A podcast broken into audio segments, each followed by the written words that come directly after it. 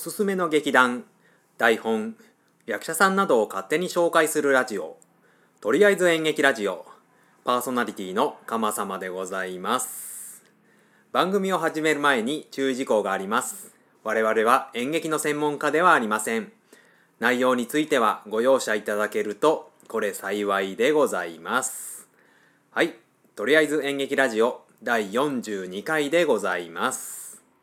今回はですね、えー本編に行く前にツイッターのハッシュタグでいただきました、えー番組のご感想を、えー、と私鎌様一人で、えー紹介したいと思います。私ちょっと最近引っ越しましてえっ、とまあここはあの新たな、まあ、アパートの一室で、えー収録をしてるんですけれどもえっ、とですねお隣でえっ、とまあ結構大規模な、えー工事をやっておりましてでちょっともしかしたらその工事の音が、えー入ってしまってるかもしれませんが、えーちょっとご了承ください、えーそれでは番組にいただきましたハッシュタグのご感想を紹介していきたいと思います。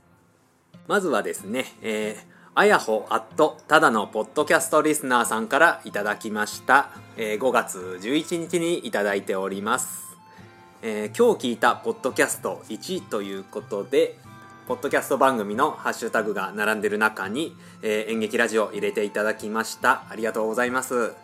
えー、あやほうさんですね。えっ、と、6月13日にも、えー今日聞いたポッドキャストその2ということで、えっ、と、これまた、あの、ハッシュタグがぱい並んでる中に演劇ラジオ入れていただきました。ありがとうございます。えっ、と、あやほさん、今回もお聞きいただきましてありがとうございます。またあのね、まあツイッター等々で、えー絡んでいただけると幸いでございます。えーこれからもよろしくお願いいたします。はい、あやほさんありがとうございました。えー続きまして、えーあやなさんからいただきました。えー5月14日にいただいております。演劇ラジオ39、鎌袋。演劇関係ないなと思いきや歌舞伎が出てきましたね。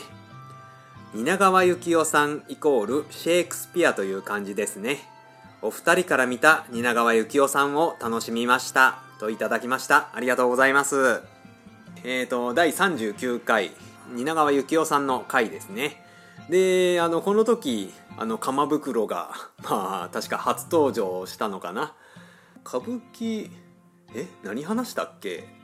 なんかお菓子の話して。ああそうそうそうそうそう。えっ、とあのーあれですよ。あのーそうだ。私があの今「ワンピースにハマってるっていう話をしまして。でそうですね。それで「ワンピース歌舞伎がの話があの出てきたんですね。そうあの引き続き私ね「あのワンピース読んでおりまして、えー、とあれから読み進めて今あのウォーターセブン編になるのかな？まあいよいよ大詰めでルフィとあの敵キャラのあのロブルッチってのがまあ戦ってるんですけれどもねまあこれがまあやっぱ面白いですね。あのギアセカンドとか言って ごめんなさい。全然あの見てない人全然わかんないですけど。はいえーとであやなさんですね、えー6月13日にも、えーご感想いただいております。演劇ラジオ40出ましたね鎌袋新徳丸を見てみたいんですよね。小栗旬くんの周りの人は松潤も入れて皆蜷川幸雄さんの演出のイメージですね。いろんな方が出て楽しいです。といただきました。ありがとうございます。40回は、えー、と蜷川幸雄さんに育てられた俳優たちということで、えーとまあ、小栗旬さんをはじめとしたいろんな俳優さんたちを、えー紹介した回ですね。そうですねいろんな、まあ、5人の俳優さん女優さんを紹介したんですけれども今聞くとなんかこれまでにない回というかちょっと変化球の回だったんですけれどもあのまああの楽しんでいただけたようでえやってよかったですね。それから、えー、とあやなさん、えー7月12日にもご感想いただいております。演劇ラジオ41石田ゆり子さんとか生瀬勝久さんが出てたのを YouTube でチラッと見た記憶がありますがバタバタしてて、えーちゃんと見たらよかったなぁと思いました。もう一度探してみます。といただきました。ありがとうございます。えーと第41回12人の優しい日本人を紹介した回ですね。石田ゆり子さんとか生瀬勝久さんが出てたのはまあ番組内でも紹介してますけれども2005年にパルコ劇場で、えー、三谷幸喜さんが演出をして、えー、とやった12人の優しい日本人ですね。まあ私これまあ見てないんですけれどもあのまあとりあえずネットでの感想とかを見る限りはもうあの本当絶賛されてましたので本当に絶賛された感想しかあの出てこなかったんでね、えー、これ面白いと思いますえっ、ー、とそうですねあのぜひ見てみてくださいはいあやなさんあのねあの毎月、えー、ご感想いただきまして本当にありがとうございますはい、えーと、では続きまして、えー、ナルト姫ごとさんからいただきました。えー、5月30日にいただいております。ありがとうございます。私もなかなか感想をかけずごめんなさい。拝聴してます。演劇ラジオ。シェイクスピアの作品はクラシックでも多くて、いろいろな演出が楽しいです。マクベスとかは必ずお祓いしてから演奏しますよ。真夏の夜の夢ブリテン作曲のパックは最後まで物語の中心に描かれていて大好きといただきましたありがとうございますナルト姫ごとさんナルト姫ごとってまあまああのポッドキャスト番組の名前なんですけれどもまあ、ナルト姫さんっていう方があのお一人でやられてる、えー、ポッドキャスト番組になります。でえっ、と私もあのナルト姫ごと聞いてるんですけれども番組の感想をつぶやいて、えーと、そのお返事として、えーと、そうですね私の番組の、えーと、感想をいただきました。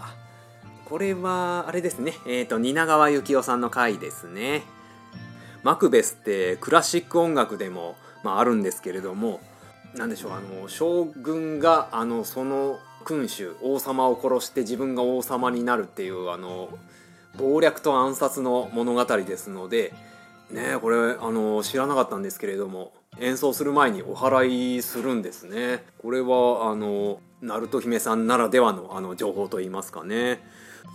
真夏の夜の夢もあの結構蜷川幸雄さんが演出されてた作品なんですけれどもまあシェイクスピアっていうとどうしてもあのロミオとジュリエットが有名なんですけれどもあのこの「真夏の夜の夢」も本当にあの面白くて、えー、見やすい、えー、作品になっております。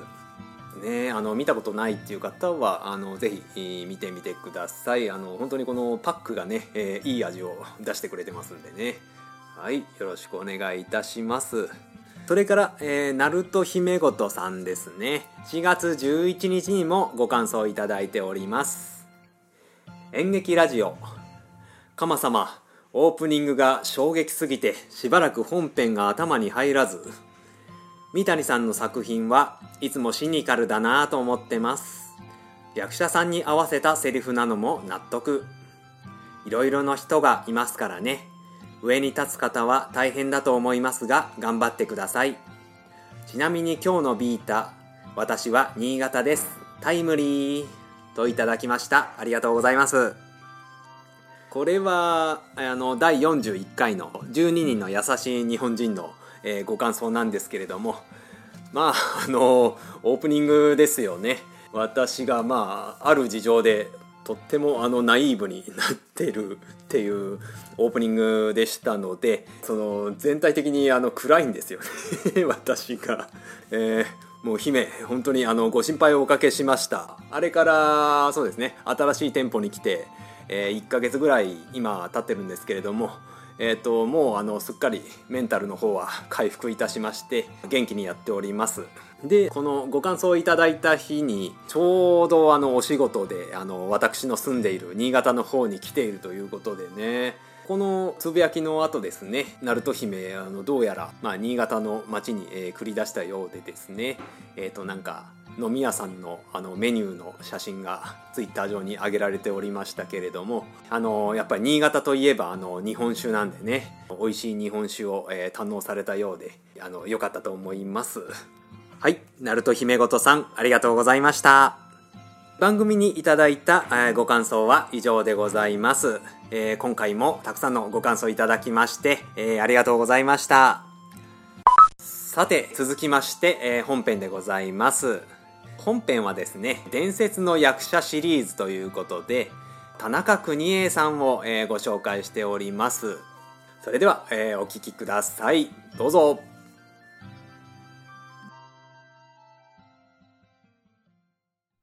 ねえねえ、原子の無駄遣いって知ってる？えー、知らないの？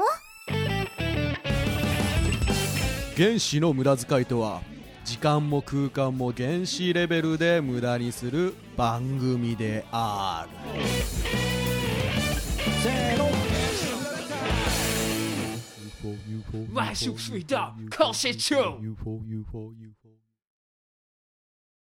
はい、えー、っと、それでは本編なんですけれども、えっと、今回はですね、えー伝説の役者シリーズですね。おはい、えー今回、えー紹介したい役者さんはですね、えー田中邦衛さんでございます。あらはい。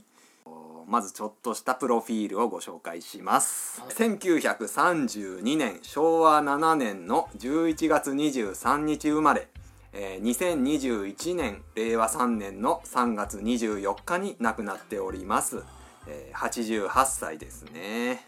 と日本の俳優でございます。その個性的な風貌から名脇役として数々の映画テレビドラマに出演された方ですね、えーまたその独特の喋り方は、まあ、芸能人から一般人まで、えー、モノマネのネタの定番として定着している、えー国民的俳優さんでございます。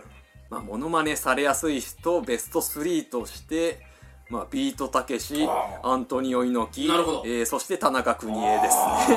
否めない。そうですね。大体この3人の誰かしらみんなモノマネできるっていうですね。なるほどなるほど。えーですね。あの本当に俳優一筋と言いますかね、うん。この方は、うん。まあ、俳優さんってあの有名になってお金入ってくるとあの自分であの独立して事務所を作ったりとか本書いたりとかまあいろいろ他の活動をやりがちなんですけど。副業的なね。そうですね、はいはいはい。ただもう本当田中さんはあの俳優一筋でございますね。まあそというのもですねあの田中さんあのとてもあのシャイな性格をしていらっしゃいましてああの自分が表に出ることを極力避けておりました。なんであのあのインタビューとか、うん。あのトーク番組とかあのバラエティ番組、えーそういうものにはあのほとんど出演してないですあねーイメージないですね。そうですね。だからその何かの役になってその撮られる撮影されるのはいいんですけど、うんうんうん。あの素の自分を出すっていうのがあのとてもあの嫌っていた本当に本当にそういうのがダメで恥ずかしいっていう、そういう方だったんですよね。ねうんそうですねシャイな方だったんですよね。ね田中さんのあのその生い立ちの方ですね、えー振り返っていきたいと思います。はいえー、と1932年、えー岐阜県のお土岐市で生まれました。へあの実家がですねあの窯元陶器ーはい陶器を作っているところのあの出身だそうです。で、えー、と大学の卒業後にですねあの一度、えー学校の先生になります。うんあのただあの優しすぎて子供を叱れないということで、えー、と教師の道を断念しまして、うん。まあ、上京しまして、えー、と昔から憧れていた俳優を目指すことになりますで、えー、と1955年ですね、えー田中さん23歳の時に、えー、と劇団俳優座、うん。えーこちらの方に、えー合格いたしましうんて、えー、とその後お3年間の養成所生活を終えて、えー正式な座員に昇格いたします。うん。でえーとまあ、あの当然あの仕事の依頼が来まして、えー、と1957年25歳の時にあの映画初出演をへえするということになりますね、うん。とだからまああの俳優を志してからは割とトントン拍子であ、えー、とすぐうん映画の映画とかドラマに、えー出演することになります。うん。まああの風貌であの喋り方なんで映画監督としてもやっぱりそのなんだ使いたくなるっていうかうやっぱ生まれ持って持ってたんでしょうね。うん。この方は、えーここからはですね、えー、と田中さんのあの代表作を、えー紹介していきたいと思います。はい。はい、えー、とまずはですね、えー映画若大将シリーズでございます。えーとですねえーこれが1961年から、えー1971年まで制作された、えー加山雄三さん主演の大ヒット映画シリーズでございます、うんえーこの時は田中邦衛さん29歳ですね、田中さんはですねえっ、とまあ加山さんが若大将と呼ばれてるんですけれども若大将のライバル役青大将を演じております。あの加山雄三さん、まあ、若い方は知らないと思いますけど、まあ、あの当時人気絶頂のトップアイドルですね、まあ、あの俳優さんをやって、えー、と歌も歌ってみたいな。そうですね。エレキギターで、えーとまあ、当時若い女性からキャーキャー言われていたと、うんまあ今で言うと菅田将暉君みたいなもんかな。大スターですよ。大スターですね、はい。うん。でえっ、となんだ青大将ってライバル役っつってもあの若大将の、まあ、友達とか仲間みたいな感じで、でまあ大体いつもその青大将が厄介事を引き起こしてであの若大将がスパッと解決するみたいな、ちょっとまあそんな感じでなんでしょうね。物語のキーマンとなっておりました。で、えーこの若大将シリーズは全17作あるんですけれども、あのもうその全てのシリーズに、えー、と田中さん出演しておりますで、えー、と田中邦衛さんはあのこの作品で、えーとまあ、当時の若者を中心に俳優として、えー、と顔が知れ渡るようになりますね、えーいわゆるブレイク作品ですね。まあ、ちなみにこの頃に、えー、と田中さんは一般女性と、えー結婚されております。で、えー1964年には、まあ、第一子となる、えー長女ですね、うん。えーが誕生しまして、えーででこの方はあの田中純子さんと言いまして、はで現在あの NHK のキャスターを、いえーやってらっしゃるそうですね。えはい、えー続きましてですねえっ、と1965年、えー田中さん33歳なんですけれども、うん。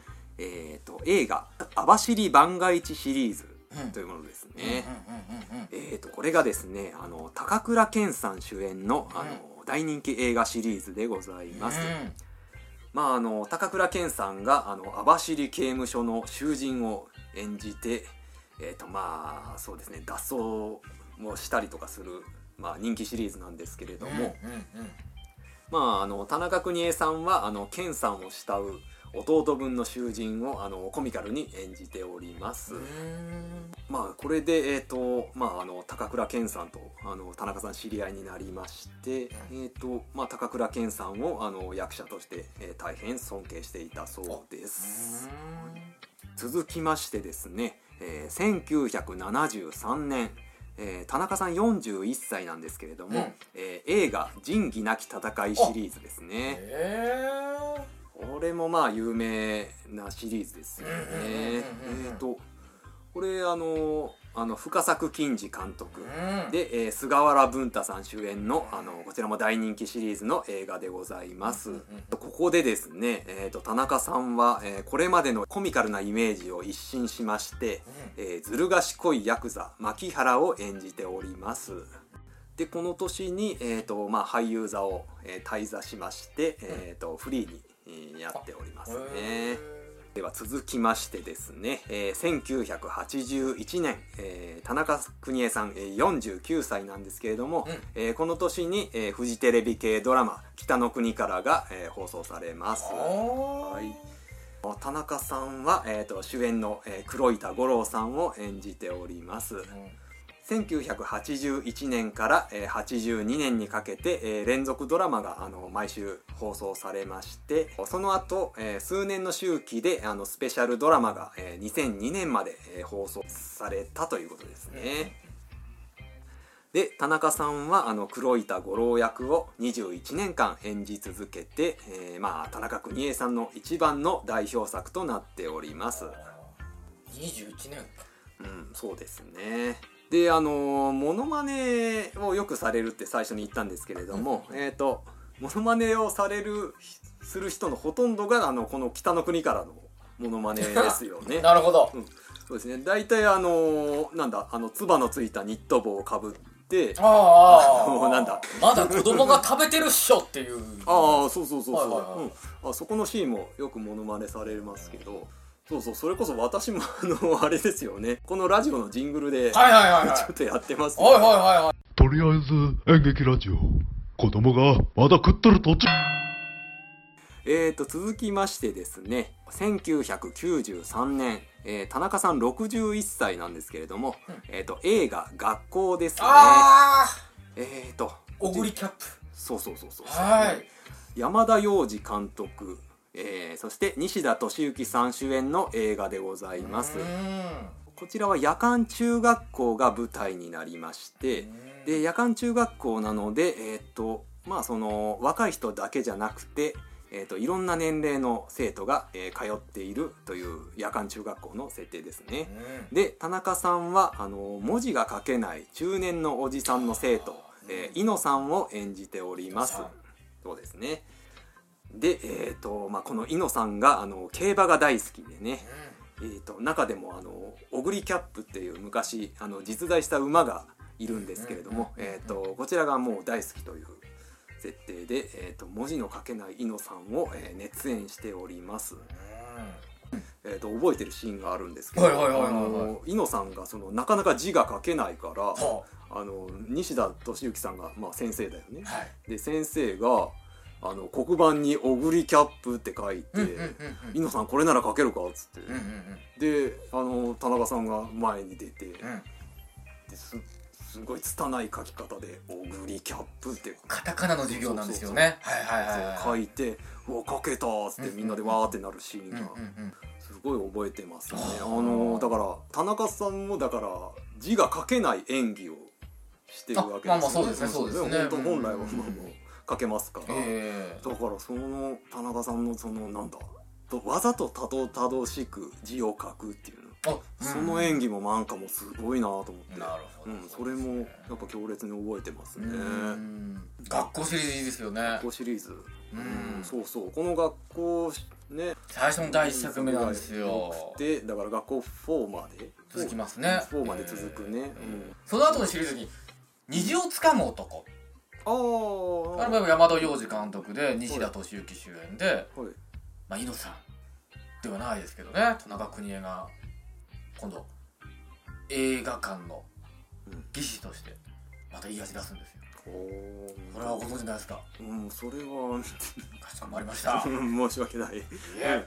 他の作品にも出てるわけあそうそうそうもう、その学校1のね、いい作品なんですよ。はいわかりました。虹をつかむ男ですね。はい。はい。えー、と私もちょっとぜひ見てみたいと思います。ぜひぜひ。はい。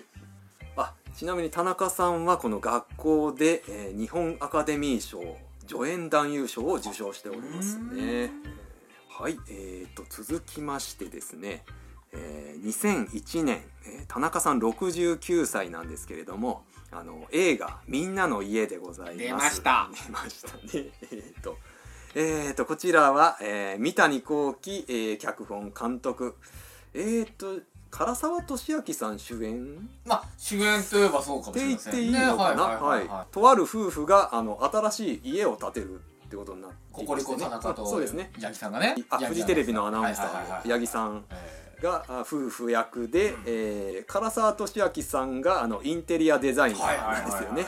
で田中さんはあの大工の棟梁でー八木さんのお父さんね。そうですね。八木さんのお父さんという設定でうん。大工の棟梁である、えー長一郎を演じております、うんうんうん。でその唐沢さんとあの意見がことごとく対立するっていうその辺があの非常に面白い映画となっておりますね今時のインテリアデザイナーと昔ながらの大工の棟梁そうですね。この撮影三谷幸喜監督ではい。撮り終わってうん。試写会をした時にうん。田中邦衛見てうん。三谷幸喜に「監督これはコメディなんだね」って言ったらしいんですよ もう本人はずっと真面目に演技してて。おでそれを初めて試写会で見て、みんながわーわー笑うもんだから、あこれはコメディなんだってその時初めて知ったそうなんですよね。だかあそうなんだ。ら田中邦衛としては、うん。もう本当に真剣に芝居をしてるだけではいはい。それがこうどう映ってるかっていうかどういう作品になるかっていうことでなくやっぱりその役になりきってやってるだけあなんかすごい真面目な田中さんらしいエピソードそうですね。そうそうなんですよそうかこのあのあれですよね。みんなの家は各映画配信。あきっと見えると思いますね。ネットフリックスとか。三谷幸喜作品第2弾、そうですね。アマゾンプライムとかでそういうもので、えー、と見ることができますんでね、はい。ええー、と気になった方はぜひ見てみてください。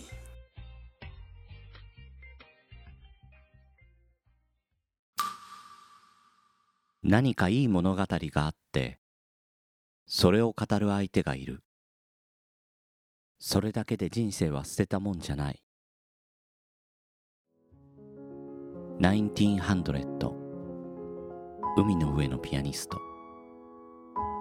あなたに届けたい物語がそこにある。ポッドキャスト。朗読の時間。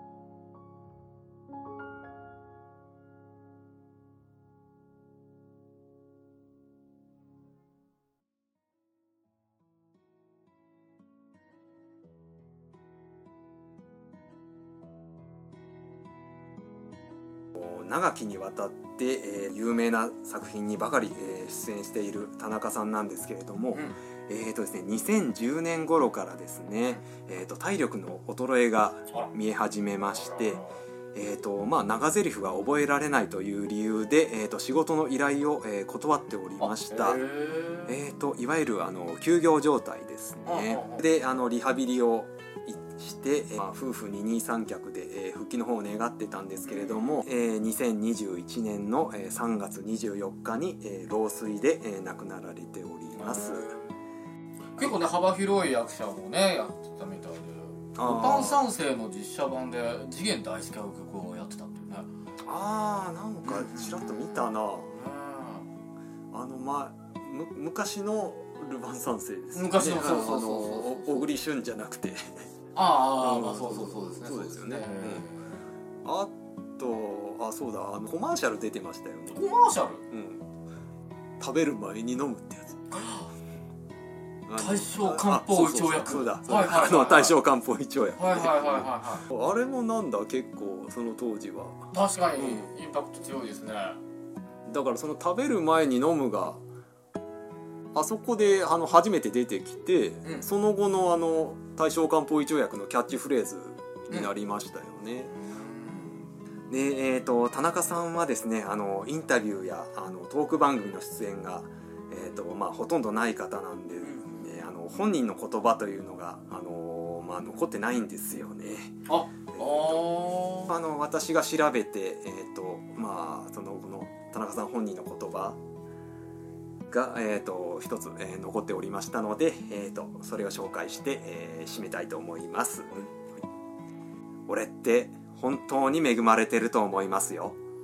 妻と二人の子供に恵まれてこんな顔して役者で飯を食わせてもらってるんだから本当にラッキーですよ。はい田中